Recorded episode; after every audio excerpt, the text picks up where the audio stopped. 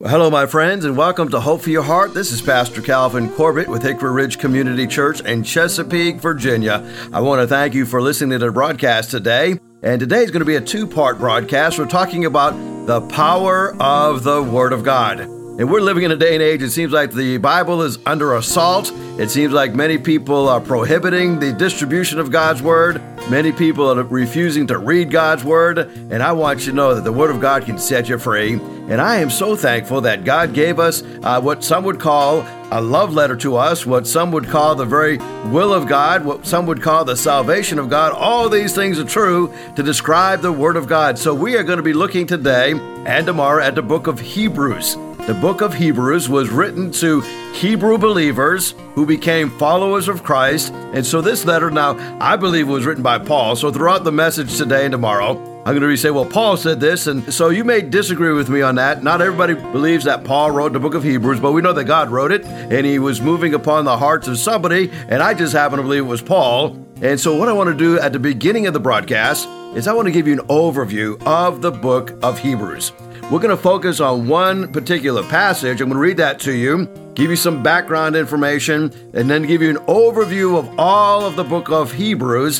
And there are five dangers. And so you're going to have to listen to today's broadcast and tomorrow's broadcast to get all five of them. And so here is what Hebrews 4 11 and 12 says Let us. Uh, that's an invitation for everyone, not just Hebrew believers, but for everyone to make every effort to enter into that rest so that no one will perish by following the example of disobedience. Now, that verse, you may say, well, what does that have to do with the next verse? Because the next verse says, the Word of God is alive, it's active, it's sharper than a double edged sword, it penetrates even to the dividing of the soul and the spirit, the joints and the marrow. It judges the thoughts and the attitudes of the heart. Well, as we look at this, we discover that the Hebrew believers, and also us as the application, is that we must remember to rest. We must enter into that Sabbath rest because if we do not, we're actually living in disobedience. And so Paul is going back and he's giving us the illustration of those who knew the history of the Hebrews so well that they refused to enter into God's rest. And so God forced them to enter into his rest. And during that time of being forced to rest, they learned that the word of God was alive and active and sharper than any double edged sword. They learned that it was able to divide the soul and the, and the spirit and the joints and the marrow, and they learned that it judges the thoughts and the attitudes of the heart. Now, as I think about that, so many times we say, Well, I think I know what that guy's thinking. I think I know the motivation for why he is doing what he's doing. Uh, there is a wonderful Hebrew word for that, and it's called hogwash, right? Uh, we don't know uh, the intents of another person's heart. Uh, we don't know what another person is thinking. We don't know what motivates somebody else. Now, sometimes there are some indicators, but uh, I've discovered something about my heart.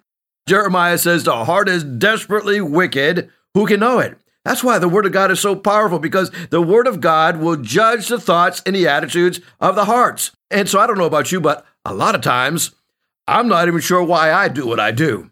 Sometimes I'll do the craziest thing and say, now, why in the world did I do that? Uh, why in the world did I think that? And sometimes there's no rhyme or reason to it. Sometimes we just do things that make no sense at all because we are highly flawed individuals. Uh, we fall short of the glory of God. And so the Word of God is what will be the discerner of our thoughts. Now, as I think about how to grow in the Lord, you know, discipleship are the people of God who are filled with the Spirit of God and they're fueled with that Spirit of God and it can be part of a movement.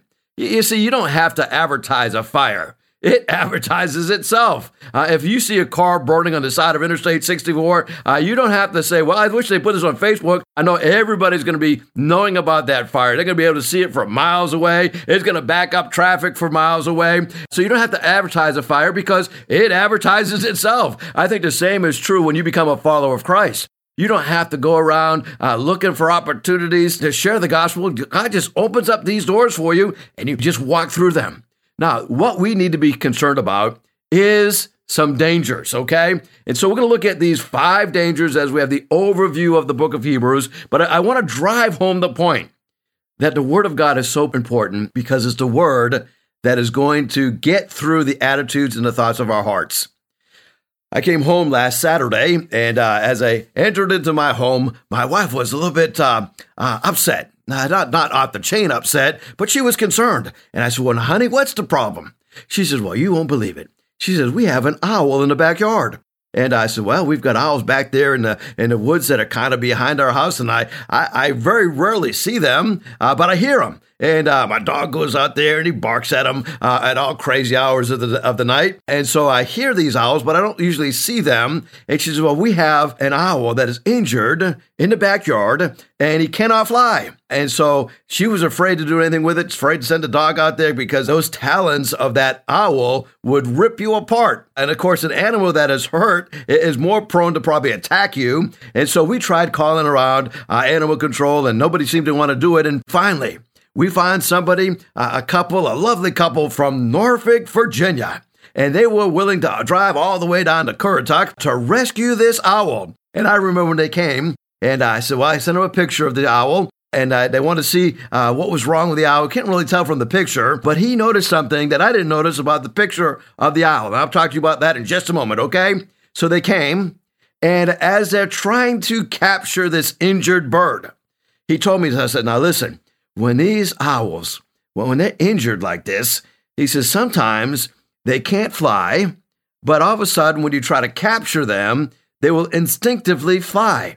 Even though their mind says they can't fly, but their instinct will take over and they'll fly. And sure enough, that owl that was in my yard all morning long, well into the afternoon, that could not fly, would not fly, all of a sudden, when, when this person tried to capture that owl, he was able to fly. And he got up on the fence post and he stood there just as proud as he could be. And so he went on the outside of the fence and tried to scare him back into the into the fenced-in area. And uh, and wouldn't you know, that owl just went up over my house and landed across the street in my neighbor's front yard. And so they went over there and they were finally able to capture him.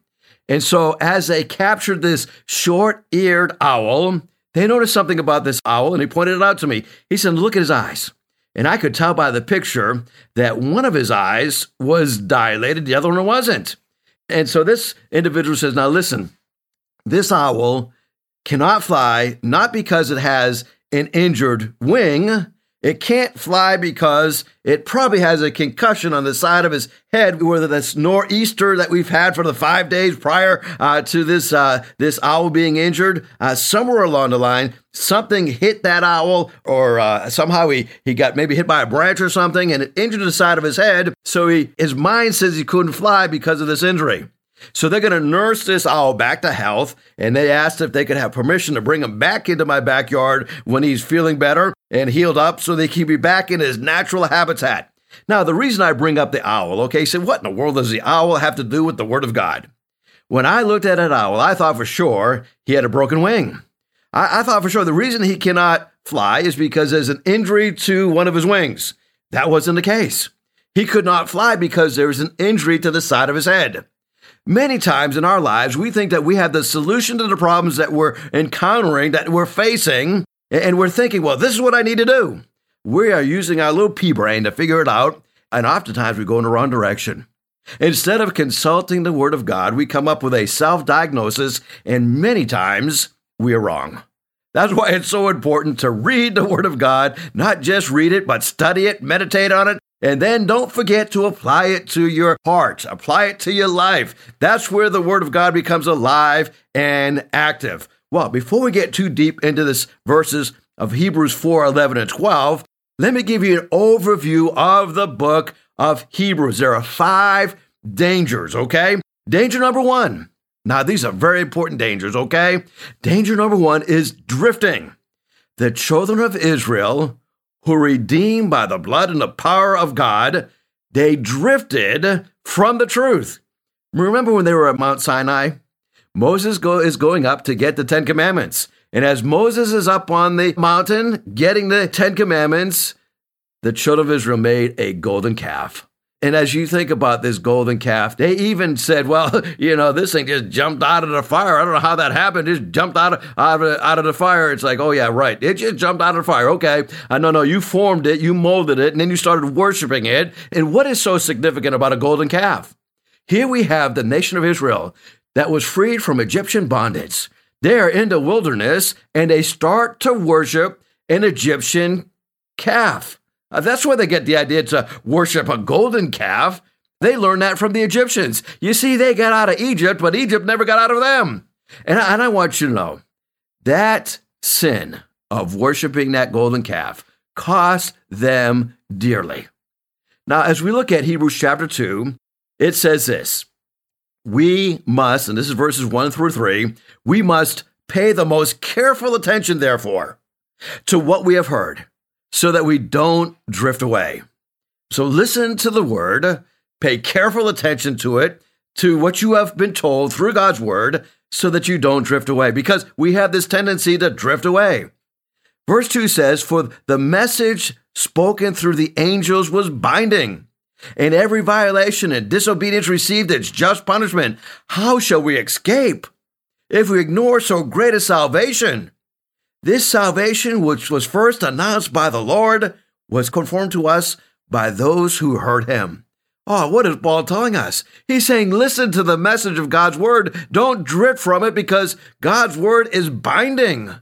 And every time we violate God's word, every time we are disobedient to God's word, there is a punishment. Now, sometimes that punishment is delayed because God is merciful to us, but there is a point where God says, enough is enough. And He says, how are you going to escape if you ignore this great salvation? You see, the Lord announced the salvation. The year of the Lord came. When Christ came, He announced the gospel. And then it was confirmed by those who heard Him, the lives that were changed. And so, as I think about the power of the Bible, I read and I study God's Word, and it will keep me from drifting. But we are prone to drift, aren't we?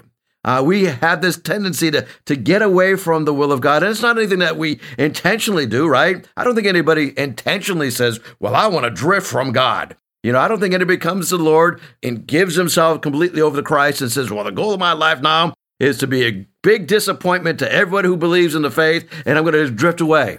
No, drifting happens without intention. Uh, you think about driving down the road. I'm so glad we have these things called the rumble strips on the side of the road because sometimes I'm not paying attention, right? I'm fiddling with this or fiddling that or my mind's somewhere else, and all of a sudden I hit that rumble strip and it awakens me and it tells me, You're drifting, you better get back in the lane. God does the same thing to us. He says, You better get back in the right lane. Uh, you may think something is causing you to get off track, and, and you're wrong about it. And so God's word awakens us, okay? So, danger number one, the danger of drifting. Danger number two is the danger of not resting. Now, after leaving Mount Sinai, the nation of Israel wandered for 40 years in the wilderness. The nation in that generation, they accepted God's wonderful gift of salvation, but they perished in the wilderness. Why? They continued not a life of faith. They refused to live a life of faith. As a matter of fact, over 1 million Israelites perished. Over 1 million. You know, not too long ago, uh, they made the announcement that 1 million people have died from COVID. Now, that's a terrible thing that 1 million people have died from COVID. You know, there's something worse than 1 million people dying from COVID? It's 1 million people dying without Christ uh, that's why we do this radio broadcast, so that those who are listening can have a hope. The hope is found in Jesus Christ. And not only does He give you everlasting life, but He gives you the opportunity to cease from labor. You see, when we are saved, we are saved by faith. The just shall also live by faith. Now, that is a danger of doubting, of not walking by faith as a believer. We will miss His rest. Now, this is how Paul puts it in Hebrews chapter 4, beginning at verse number 1.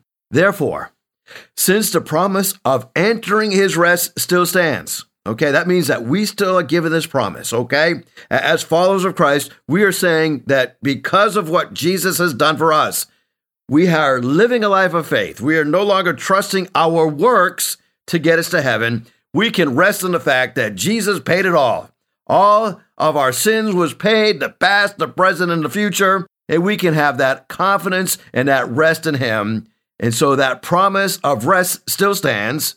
And so he says, Let us be careful that none of you can be found falling short of it.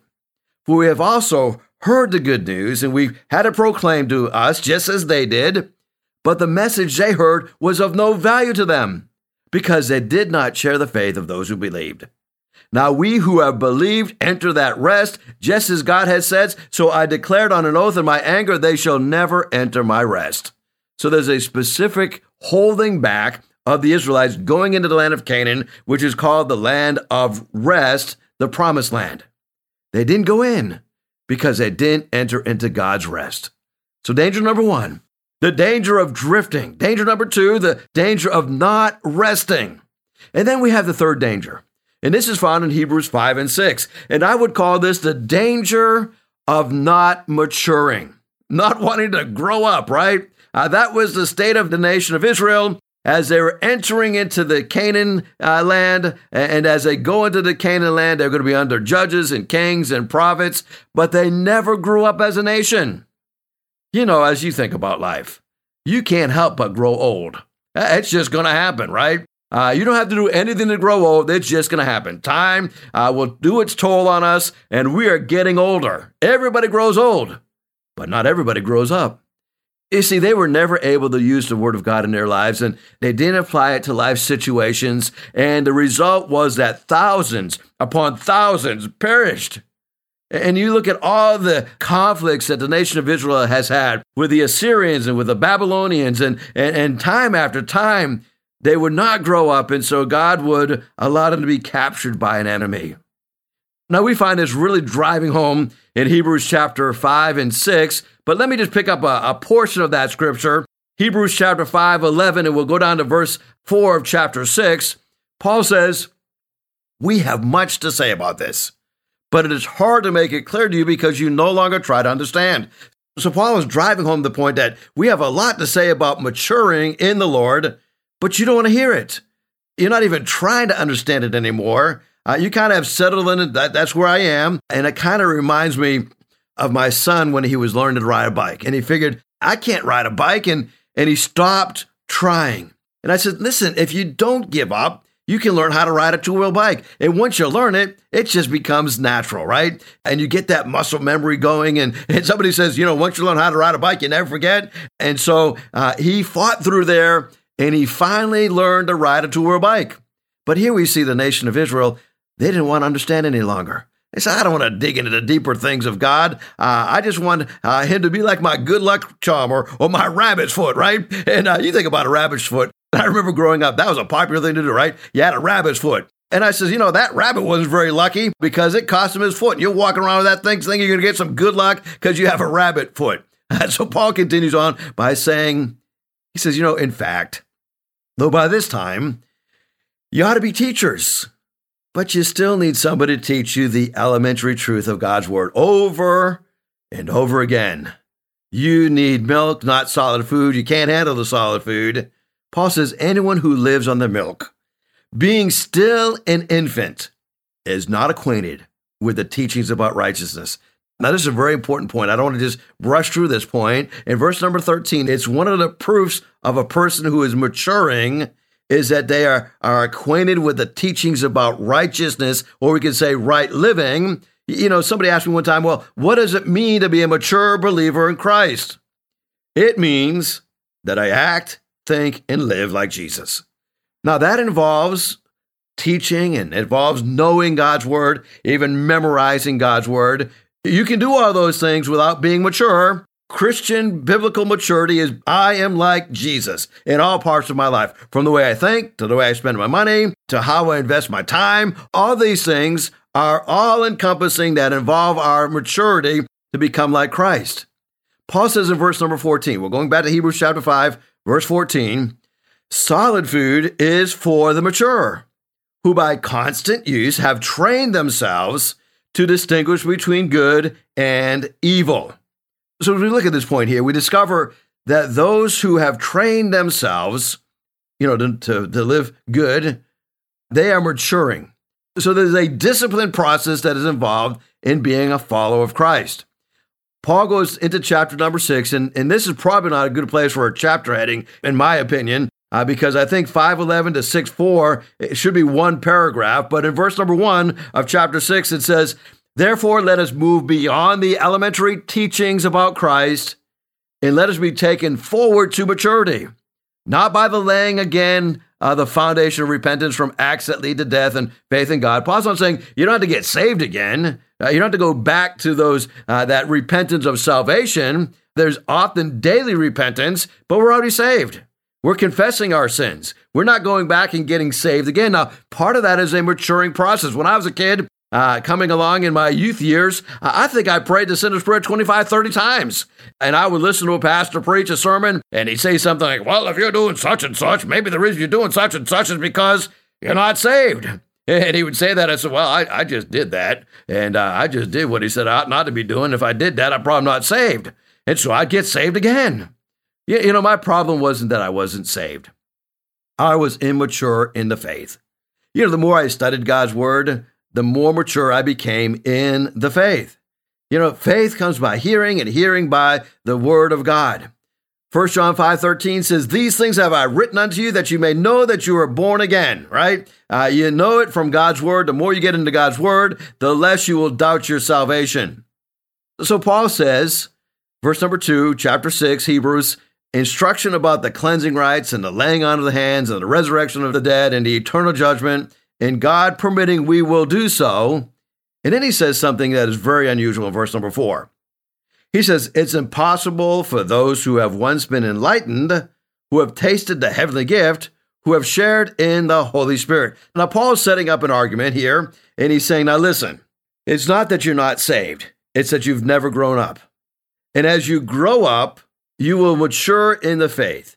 You will become living a life that is distinguishing between good and evil. You'll be training yourselves. You'll be getting beyond the milk of the word, getting into the meat of the word. And Paul says, if it was at that point where you're that enlightened, it's impossible for you to lose that salvation. You don't have to worry about falling out of grace, right? Because he says, if you could lose your salvation, it would be impossible for you to get it back because that would have been the one sin that Christ didn't cover on Calvary. And I want you to know that if you are, are having trouble maturing, it's probably because you're not in the Word. If you have put your faith and trust in Jesus Christ and you have been born again, your life has been changed, and there's a love for God's people, and it could be that you're not maturing because you're not only not getting into God's Word, you're not applying it to your life. The nation of Israel never grew up as a nation. God expects us to not just grow old in our walk with Him, but to grow up in our walk with Him, to become more like Christ. So there is this danger of drifting. There is this danger of not entering into rest. There is this danger of not maturing. Here's the fourth danger it is the danger of deliberately or willfully sinning. Now, here's a picture of the nation at the time of the first coming of Christ. They kept on sinning willingly. Christ even spoke a, a, parable against this generation in Luke chapter 20. Then it's also recorded in Matthew 21. Consequently, the Lord himself says, The blood of all the prophets which was shed from the foundation of the world shall be required of this generation. And as you think about what uh, is being alluded to here, we have a generation that was willfully sinning. And as a result of that, the intertestament period, there is a period of 400 years between the Old Testament and the New Testament. What happened then? It was a dark age, right? The voice of the Lord was not spoken. The word of the Lord was not declared because the people were deliberate in their sin. And as a result, we discover as we get into the New Testament time, Josephus actually tells us that millions of Jews perished in AD 70 under the Roman general Titus. The nation had committed this willful sin. They gave themselves willfully over to the enemy, and that's where Christ was crucified. And then 70 years later, it got so bad that the Jews perished under that Roman general. They were deliberately sinning. Well, I want to invite you to join me tomorrow because we're going to pick up the last danger, and that is the danger of indifference. So join me tomorrow as we spend some time together looking at the book of Hebrews. And if you have time between today and tomorrow, I want you to specifically look at Hebrews 4 11 through 12. Let us make every effort to enter into that rest so that no one will perish by the following of their example of disobedience. We're going to talk about four benefits of the Word of God. The Word of God is alive, it's active, it's sharper than a double edged sword it penetrates even to the dividing of the soul and the spirit, the joints and the marrow. It judges the thoughts and the attitudes of the heart. Well, I hope today's message has been a blessing to you, and I look forward to speaking with you tomorrow. If there's anything that I can help you with, you are welcome to shoot me a text. Uh, that's one of the best ways to get a hold of me. Shoot me a text message. My uh, cell phone number is 252 267 2365. 252 267 2365. If you send me a text message, I promise that I will reply to that text message. If I can pray for you or pray with you, I'd be happy to do that. Thank you so much for listening to the broadcast today. You have made my day by listening today, and I'm going to pray a prayer blessing upon you. Now be safe as you travel. I look forward to speaking with you tomorrow. If you'd like to hear this broadcast again, you can have a free download at buzzsprout.com backslash 1890557, or you can listen on Amazon, Spotify, Google Podcast, and Apple Podcast. Hickory Ridge Community Church is located at 3320 Battlefield Boulevard South in Chesapeake, Virginia. Sunday service times are 9 a.m. and 10:30 a.m. We'd love for you to join us. For more information, go to hrcc7.org. And remember, no matter what you're going through, in Jesus Christ there is always hope for your heart.